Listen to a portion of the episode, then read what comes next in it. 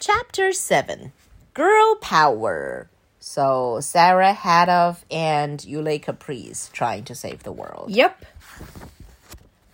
Meanwhile, Yule, Sarah, and Zuzu were hot on the trail.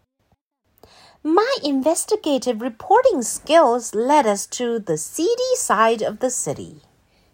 And Zuzu's sniffing skills are picking up the scent. Sniff, sniff, sniff. Now I shall use my charismatic people skills to get clues. What's this? Yule walked up to a big man. Hey, Booger Breath. Do you have any clues about a dog headed crook? Maybe I do, maybe I don't. Grab. Boom. So was it people skill? no, Uh. it wasn't. Wham! Oh, you're in for a world of pain, Missy. Let's go! Okay, the main event Yulei Caprice versus Booger Breath. Uh. Ding, ding, ding. Left hand here, right thumb here. 来，开始自制动画。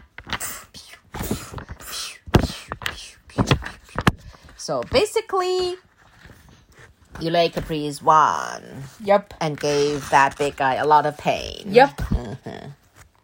Have you had enough? Or are you thirsty for more? Okay, okay. I saw that dog headed crook. He was robbing that living spray factory outlet over there. May I go now, please? Say pretty please. Pretty please? What? No sugar? Pretty please with sugar on top and whipped cream and those little chocolate sprinkles. Wow!